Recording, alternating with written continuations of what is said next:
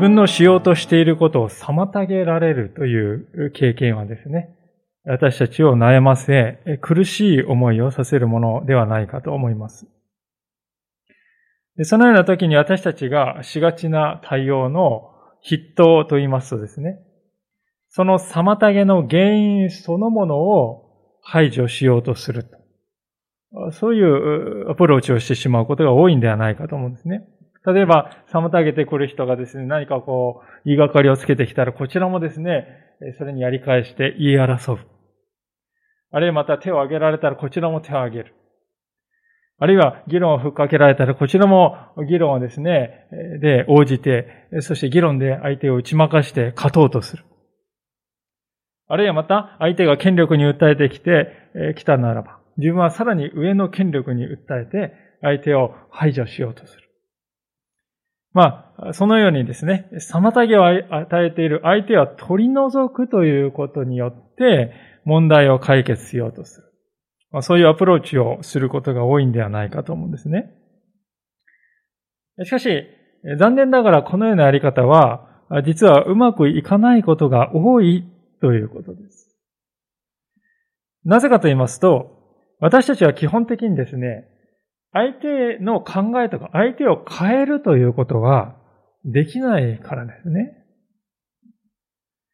とりわけ相手をですね、こう排除してやろうとして対決的になるとですね、相手も何をとですね、意固地になって、ますますですね、固くなになって、もうニッチもサッチもいかなくなってしまうというね、そういう状況に陥るわけであります。しかもですね、このようなアプローチがうまくいかないのはですね、時には神様が私たちの計画を妨げるということもですね、あるからなんですよね。聖書を読んでいきますと。例えば、使徒の働きをね、えー、読んでいくと16章の中に、地中海沿岸のですね、伝道旅行にですね、使徒パウロらがこう出かけていくわけですがね。ある時こう、ビティニアというところにですね、行こうとした時に、イエスの御霊がそれを許さなかった。それを妨げた。それはダメだ。その計画を妨げたということが使徒の16章に書いてあるわけですね。で、それによってですね、パウロたちはビティニアじゃなくてマケドニアのね、今のその、ギリシャからですね、ローマに続く方にですね、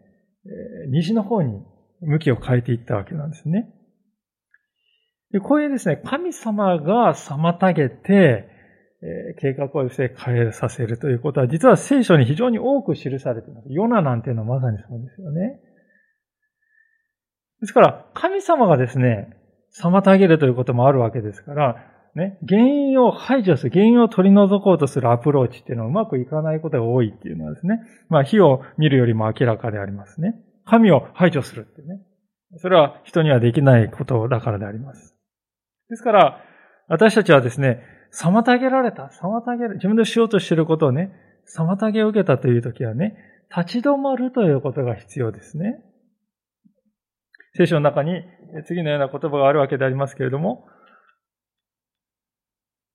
えー、信玄のですね、3章の5節から6節の言葉でありますけれども、お読みいたします。信玄の3章の5節から6節心を尽くして主により頼め。自分の悟りに頼るな。あなたの行く道すべてにおいて主を知れ。主があなたの進む道をまっすぐにされる。心を尽くして主により頼め、自分の悟りに頼るな。あなたの行く道すべてにおいて主を知れ。主があなたの進む道をまっすぐにされる。そもそも私たちがね、妨げられたって感じるときはね、えー、自分の考えている道が最善なんだと思っているわけですよね。ですから、それが妨害されてしまったとそういうふうに考えているからであります。自分こそがですね、物事を一番よく理解しているのだとこう思っているわけですね。で聖書はですね、そこにメスを入れるわけであります。自分の悟りに頼るなと。神様は私たちに言われるんですね。あなたは、妨げの原因を取り除くことで問題を解決しようと躍起になっているでしょうあなたがすべきことはそれではないんだよ。あなたがすべきことは私に頼るということなんだ。私から離れないでいることなんだ。それこそがあなたのなすべきことなんだとね。そういうふうに神様は言われるわけであります。で、今日の箇所でリーダーであるネヘミヤという人が行っているのはまさにそういうことですよね。原因をですね、排除しようとするのではなくて、そこにフォーカスするんではなくてね、主との関係をたま、絶やさずに保ち続けていくってね、民の中においても自分においても、神様との関係を絶対に絶やさないように、そこにね、集中していくわけですね。で、私たち信仰者が歩んでいく道もそこにあるんだということですね。じゃあ、具体的にどのようにして、ネヘミはそれを成し遂げていったのかと。今日はですね、ご一緒に聖書からその秘訣を教えられていきたいと思うのでありますけれども。さて、バビロン帝国によってエルサレム城壁が破壊されたわけでありますが、それを修復しようとね、今しているわけでありますけれども、そのネヘミの願いっていうのはですね、いよいよこの前回見た3章でですね、具体的な形で始まったのでありますね。えー、どういう城壁かというと、大体この絵にあるように周囲が大体2.5キロぐらいの細長い城壁でありましてね。で、これ全部が全部ですね、何もなくなっているわけではありませんで、部分部分は残っているんですね。大体壊れているところ多いんですけど、部分部分はですね、残っているわけですね。で、そこに、あなたはここからここまでとね、分担をして、担当分野をですね、え同時並行でですね、順番でこう直していくっていうのも、わーってですね、もう全部の箇所で同時にですね、修理を進めていったんですね。ですからまさにですね、あるところはこういうふうにね、壊れている。あるところはうまく治っているというね、こう虫食いのような状態。で、穴の開いているところを直していくっていうね、形であります。で、それはですね、遠くから見ていてもだんだんとね、こう、治っていくっていうのは見えるわけですよね。で、そこで妨げが入ってくるんですよね。それが今日の4章であります。で、3つの妨げがですね、記されておりますけれども、第一の妨げはですね、これ私たちもね、経験するところでありますが、言葉によって妨げられるというですね、妨げでありました。1節から3節をもう一度読みします。サンバレテは私たちが城壁を築き直していることを聞くと怒り、非常に憤慨してユダヤ人たちをあざけった。彼はその同胞とサマリアの有力者たちの前で言った。この哀れなユダヤ人たちは一体何をしているのかあれを修復して生贄を捧げようというのか一日で仕上げようというのか焼けてしまった石を瓦礫の中から、瓦礫の山の中から拾って生き返らせようというのか彼のそばにはアンモン人トビアがいて、彼も彼らが築き直している城壁など、狐が一匹登っただけで、その石垣を崩してしまうだろうと言った。サンバレテという人がですね、登場しますけれども、この人はですね、ユダヤ人とカナン人の根血であるサマリア人という人でありまして、で、ペルシャ帝国からですね、サマリア州、ま、ユダヤ州の北の方のね、サマリア州の総督として任命されていた役人ですね。ま、権力者であります。サンバレテという名前はですね、月の神神に祝福された人というね、そういうペルシャ語の名前ですよね。で、もう一人の人はトビアでありまして、この人はアンモン人、まあ、イスラエル人から見ると外国人ですね。このトビアというのは、でも神は良いお方っていう、そういう意味ですね。えー、ですから、なんかこう信仰を持っていたのかなっていうのは、そういう思わせるようなね、名前でありますけれども、実はこのですね、トビアという人はユダヤ人の社会に深くですね、こう切り込んで浸透していた人だったんですね。自分の子供をですね、ユダヤ人の有力者の子供と結婚させる。まあ、政略結婚のような形でね。そして家族になる。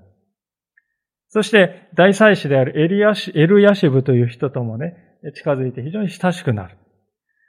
で、非常にこう、あまりにも親しくなったのはですね、神殿の中にね、神殿というのは本来神様のためのものですよね、もっぱらね。神殿の中に、このトビア専用の部屋が設けられるほどね、それほどに大祭司とこのトビアというのは人は親しくなったんですね。後でそれは非常に問題になってくるんですけども。まあ、ですから、癒着と言ってもいいようなね、そういう、こう、非常にこう、やり手というか、政治力に長けた人ですね。決してこう、無能な人ではないんですね、トビアという人は。ですから、そのトビアが何か言うっていうのはユダヤ人たちにとってはですね、非常に大きな影響力を持っているわけですね。で、この二人が率先して立ってですね、言葉を用いて妨げようとしてきたわけであります。で、皆さん見てわかりますように、その妨げのね、内容そのものはこう、呆れるぐらいね、レベルの低い、低レベルの内容ですよね。狐が登っただけで崩れだろうっていうね。しかし、共通していることがありますけれども、それはですね、信仰による行いを馬鹿にしているということですね。あんな惨めな瓦礫の山を使って一体どんな城壁ができると言うんか。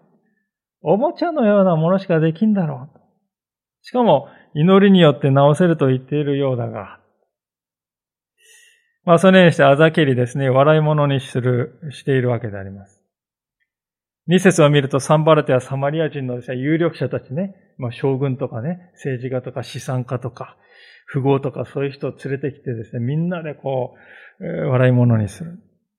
一緒にですね、嘲笑うということでね、一体感を醸し出すんですね。そして、えー、相手が挑発してきたらね、こちらも武力でね、えー、応じてやるぞと。口実を見つけるぞと。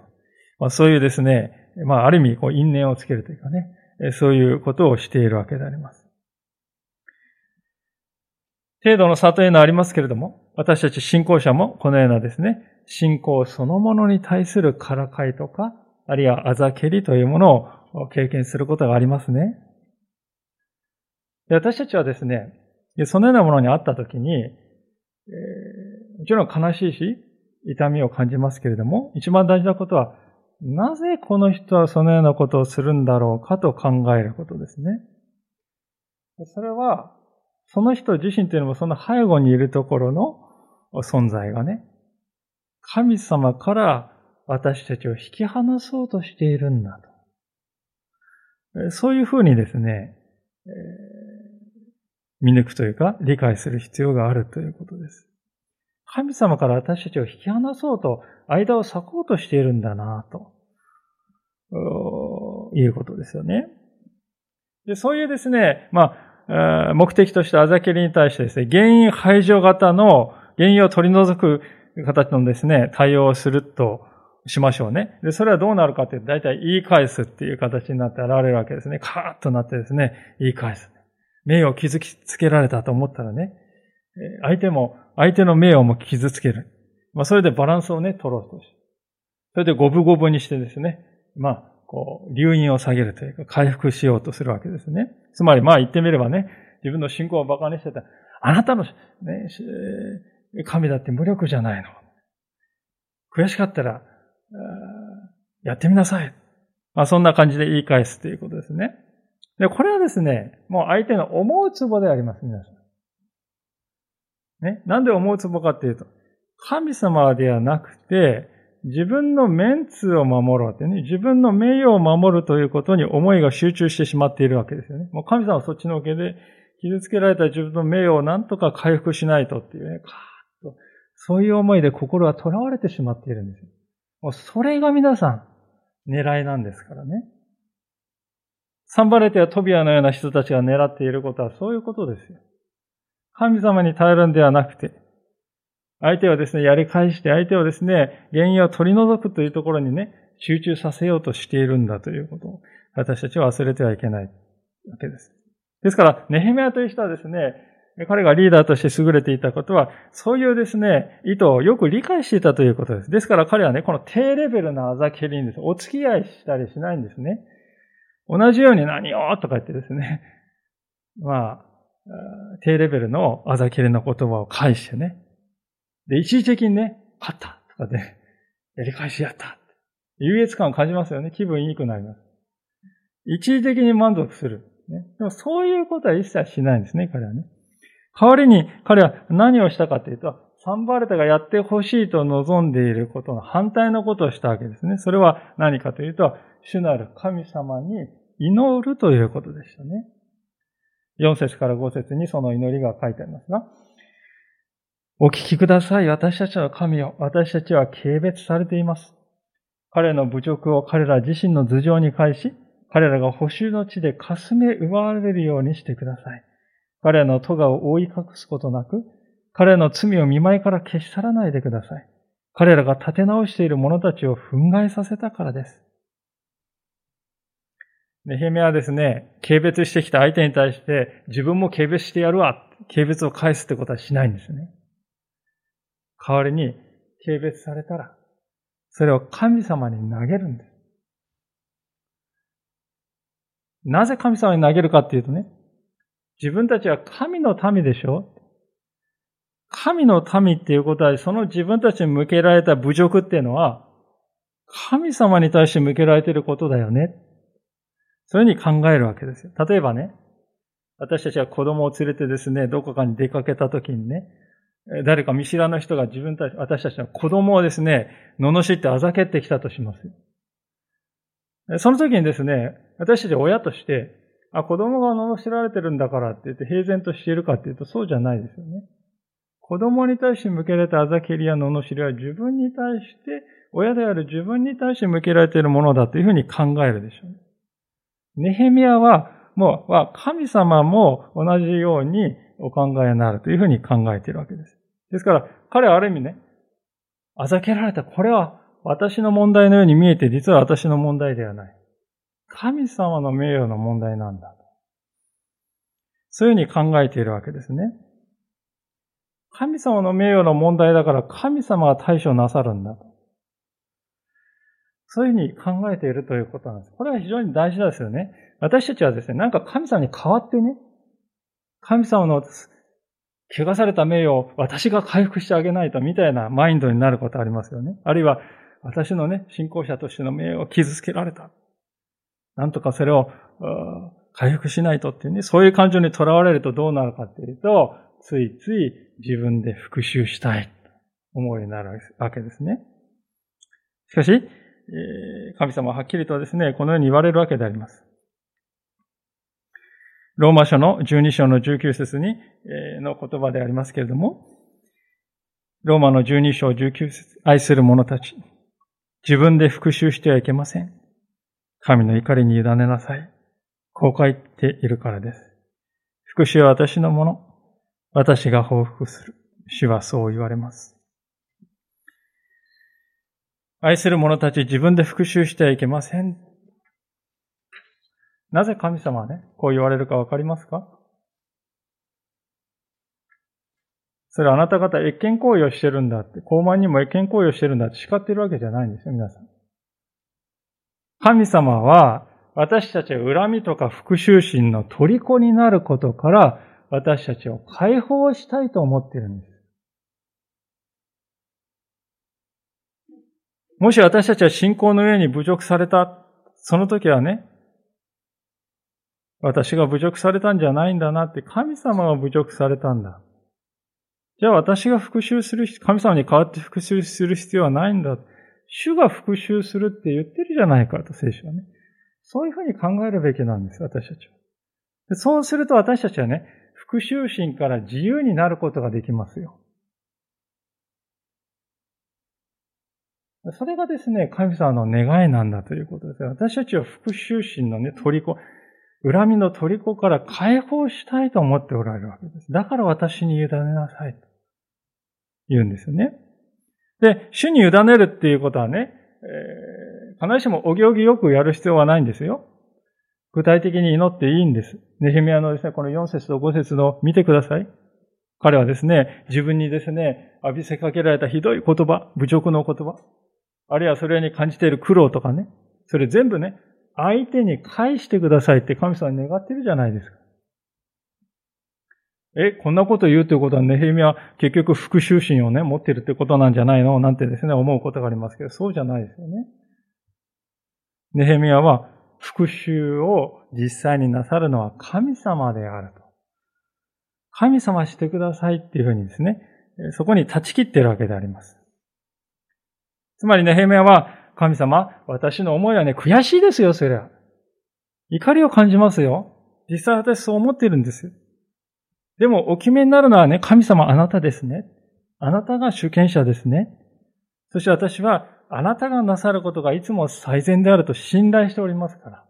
ですから、ね、私はこう祈りますけれども、願いますが、でも、あなたが良いようにしてくださいと。あなたがなさることですから。そういうふうに祈っているということなんですね。つまり、ネヘミヤはね、侮辱された私に復讐の権利があるなんてね、それ握ってないんですよ。神様にその、復讐の権利を明け渡しているわけです。私がするよりも神様がなさる方が最善なんだ。主に対するそういうね、信頼があるわけであります。で、私たちはですね、こういうふうにできるのならですね、私たちは本当に解放されていくわけであります。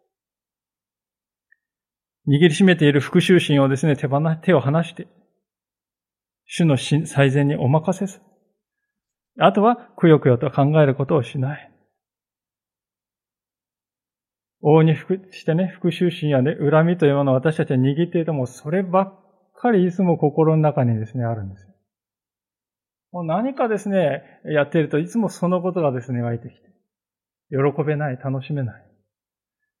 握っている、復讐心、恨み握っていたらもういつもそうなんですね。ですから、ネヘミはですね、それをですね、自分の思いの丈を神様にぶつける。そして、あとは手放してえ、主に委ねる。いつまでもですね、このサンバレテとかトビアに対してですね、時間を費やさないんです。一番大事なことは城壁の修理だと。今私に与えられている使命はそちらだと。一番大事な使命にですね、没頭していくわけですね。ですから、ネヘミはですね、優先順位は決して間違いなかったんですよ。城壁の修理そっちのけにしてね、復讐してやるんだ。そこに、そういう間違いを犯さなかったということです。で、まさにですね、リーダーである彼が、そうやって復讐心から自由にされることによって、工事はですね、目を、目に見えてですね、変化していった。それが6節ですね。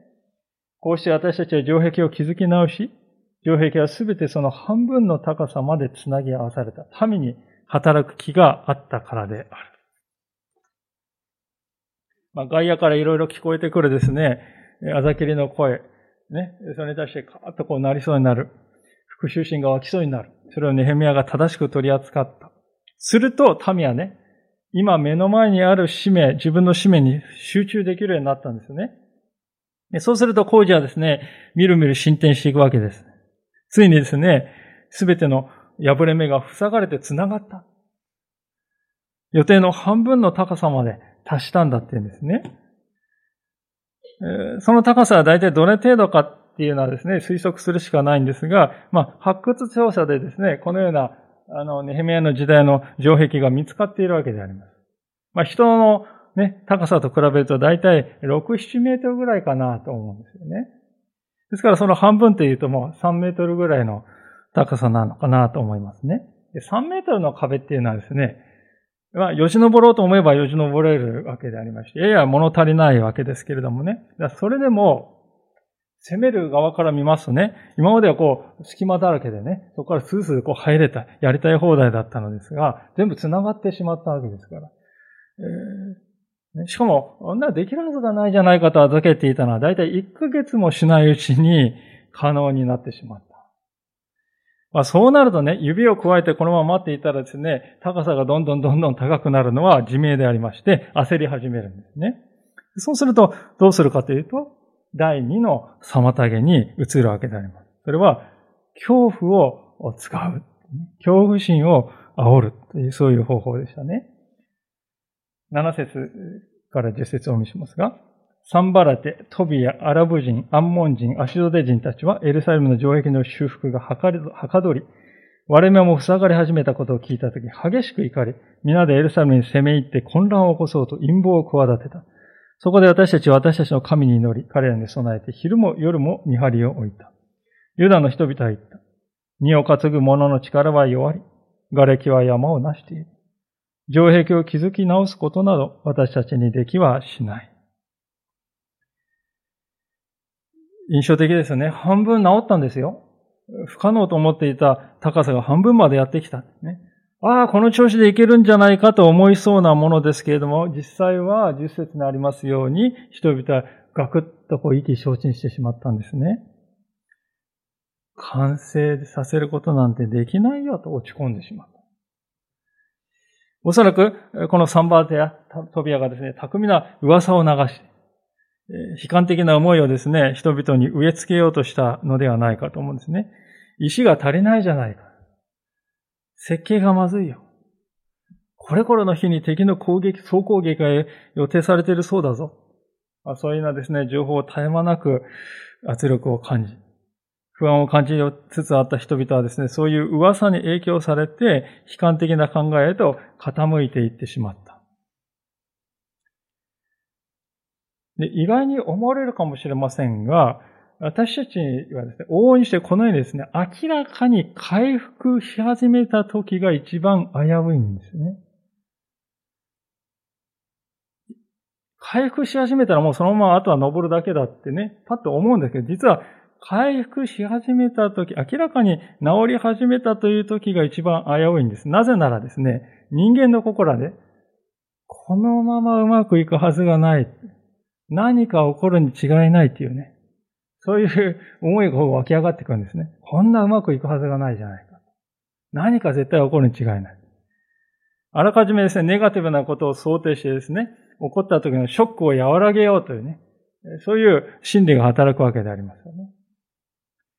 ですから、私たちがね、本当にこう傷ついて、回復基調にあるとき、その回復基調ところにあるときに、案外とですね、こういう、ですね、危うさを経験するということはあるんだということを覚えておくといいと思うんですね。で、まさにそういうタイミングを逃さずに、第三の妨げが行われる。それはですね、実力行使ですね。11節私たちの敵は言った。彼らが気づかないうちに、見つけないうちに彼らの真ん中に入り込み、彼らを殺してその工事をやめさせよう。そのため彼らの近くに住んでいたユダヤ人たちがやってきて、四方八方から10回も私たちに言った。私たちのところに戻ってきてください。そこで私は民をその家族ごとに、城壁の後ろの低い場所の空き地に、剣や弓や弓、槍や弓を持たせて配置したと。実力行使のね、段階に移ってきたときに、ネヘミは素早く対策を講じるんですね。まずですね、こう命を感じ、の危険をですね、感じていた住民ですね、がいますけれども、それは具体的なですね、どういう人たちかというと、この城壁のですね、外に住んでいる人たちですよね。城壁の中にいる人はですね、まあ3メートルぐらいとはいえ、割と安全なんですが、外に住んでいる人も大勢いるわけでありましてね。でこの人たちに敵がこう迫ってきている。ですから、ね、私たちのところに来て守ってくださいって訴えるわけですよね。で、その彼らはまず、城壁の中に移して武器を与えて、避難させて武器を与えて守るわけですね。彼が一番必要としていたものは安全であります。その安全を彼らはですね、ネヘミヤは与えるわけであります。しばしば私たちはですね、これとは反対のことをしてしまうかもしれません。困難に陥っている人がいます。で、その人が一番必要としている根本的なニーズ何何か。気づいているんだけれども、それを与えるということをためらってしまう。あるいは、あの人にやってもらおうと、他の人にその責任を押し付けたりしてしまう。しかし神様は、その相手の根本的なニーズに気づいたならば、その気づいたあなたが、それをするということを私たちに望んでおられるんだということですよね。他の誰かにではない。あなたがそれに気づかせてくださった神様は、あなたにそれを乗すようにと望んでおられるわけであります。エヘミはまさに彼らの根本的なニーズは安全である。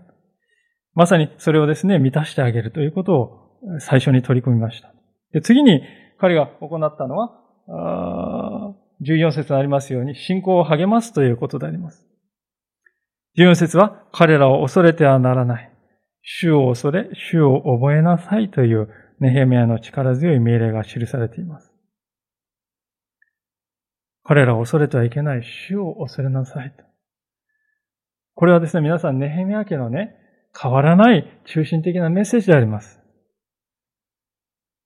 人を恐れてはいけない。神を恐れて歩みなさい。問いかけるんですよね。ある意味ネヘミは私たちに。あなたは何を恐れて生きているんですか？聞かれ、問問うんですよね。私たちの周りには、サンバルテとかね、トビアみたいな人々はいますよ。そういう人たちを恐れて、パレのアザキリを脅かしにですね、いつもこう動かされて、右往左往されながら、しながら生きていくんでしょうかそれともその恐れは確かにあるけれども、その思いも主に打ち明けてぶつけて、そして正しく裁いてくださる神様に委ねて、神を恐れて生きようと、神の方を向いていくのかと。結局のところですね、その二つに一つしかですね、道はないわけですよね。聖書は実際次のように語っているわけであります。信玄の29章の25節の言葉にこのような言葉がありますが、信玄29章25節人を恐れると罠にかかる。しかし、主に信頼する者は高いところにかくまわれる。人を恐れると罠にかかる。しかし、主に信頼する者は高いところにかくまわれる。皆さん、なぜ聖書はですね、人を恐れるということをこうも戒めているんだと思いますか？それは人を恐れた瞬間からですね、私たちその相手の奴隷にされるからです。人を恐れたらね、その人の顔色顔色がいつも気になるじゃないですか。そして顔色を伺うようになるんです。その人がですね、ああいうことを言った、ああいう行動をした、それは何かあれを表してるんじゃないだろうか、なんていうですね、一喜一憂してね、その相手からの強い影響を受けるようになるんですよ。人を恐れる。神様は、そういう、ある意味、こう、人の奴隷のような状況に私たちは陥ることを望んでおられないんですね。ですから、私たちはですね、誠の神様以外のどんなものも私はもう恐れないんだとね、あらかじめ心に決めてしまうのがいいんですよ、ね。その都度ね、恐れるか恐れないか決めるんじゃなくても、私は誠の神様以外の何もも恐れないことにすると。あらかじめ心に決めてしまうってね。私は人を恐れない。それは人をね、存在に扱って無視して軽んじて生きるってことじゃないですよ。そうではなく、人の顔色を伺ってね、その人に支配されてしまうような生き方はもう、私は金輪際しない。まあ、そうすれば迷うということがなくなるわけであります。まあ、そうは言ってもね、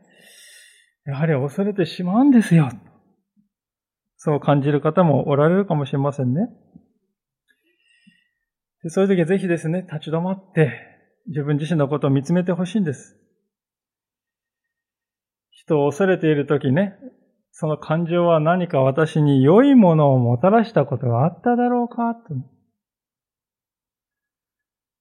人人に対する恐れの感情を持っていて、それが私にいい影響を与えたということがあったか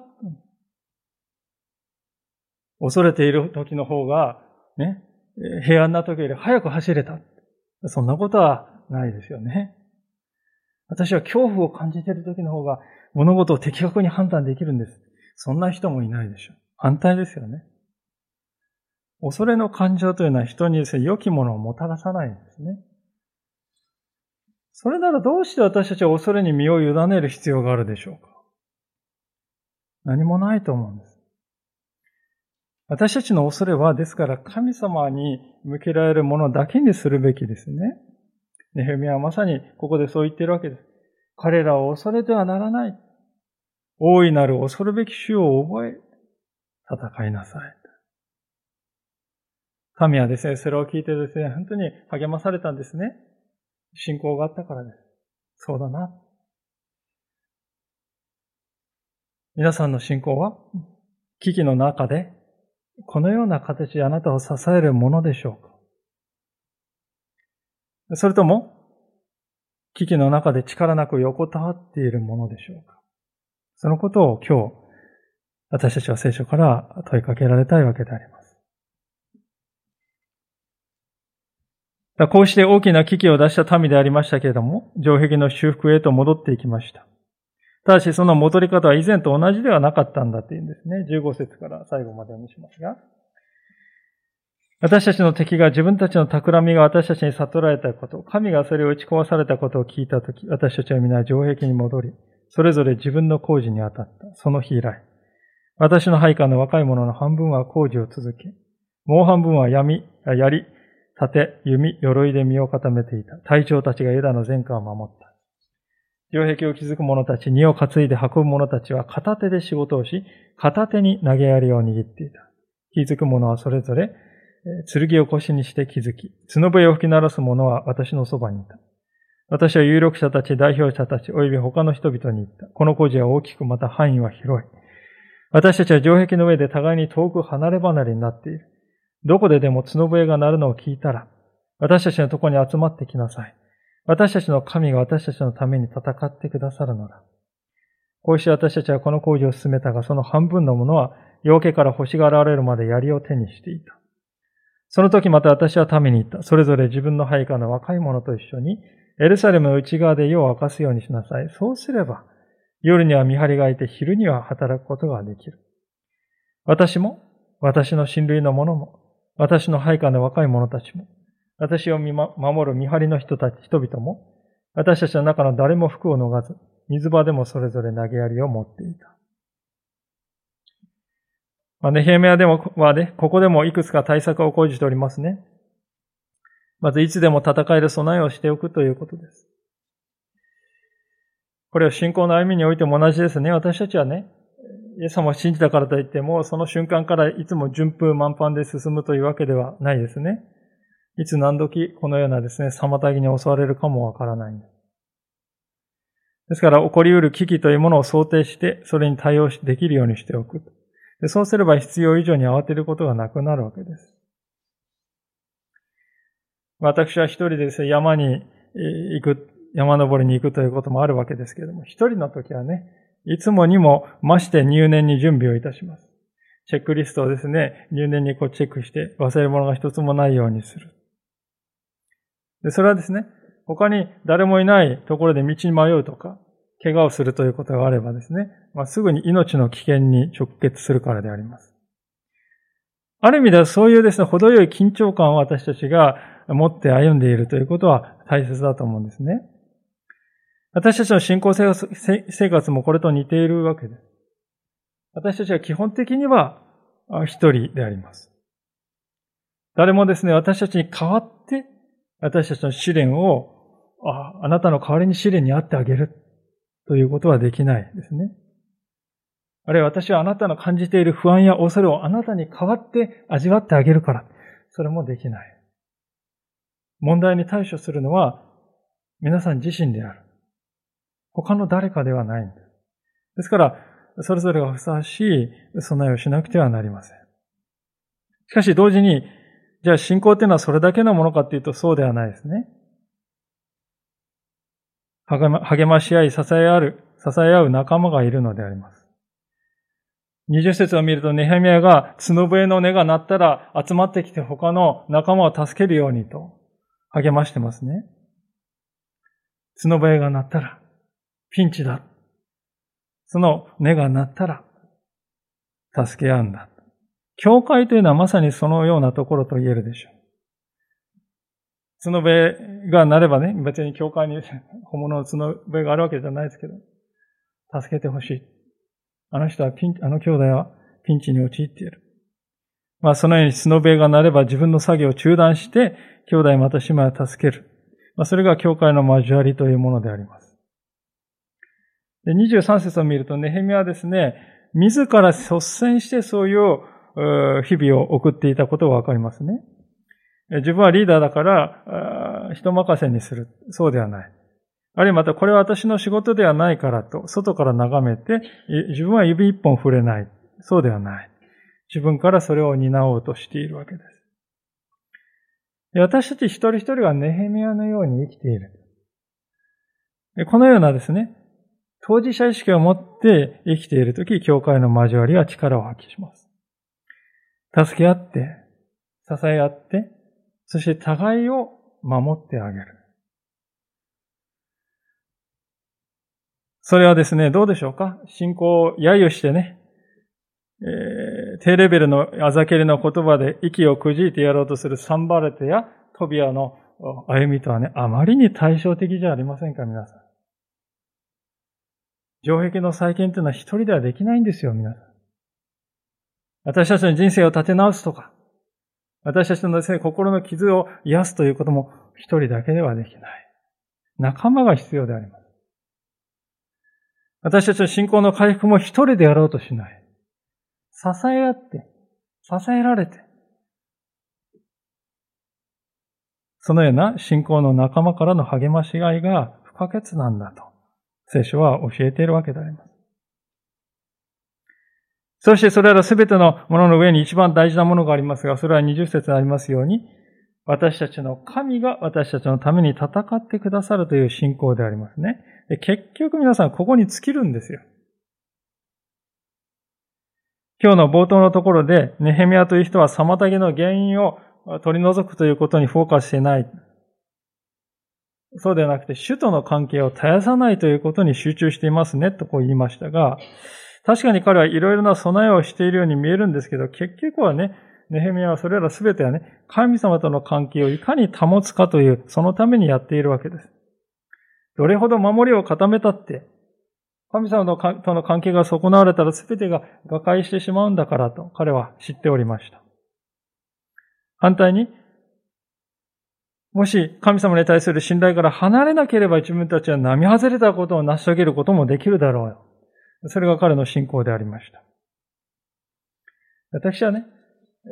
サンバルテのですね、言葉の中にそれを予感させるような言い方が実はあるんだなとこう思うんですよね。ちょっと前に戻って2節のね、後半のところを見ていただくとね、最後にサンバルテはこう言ってるんです。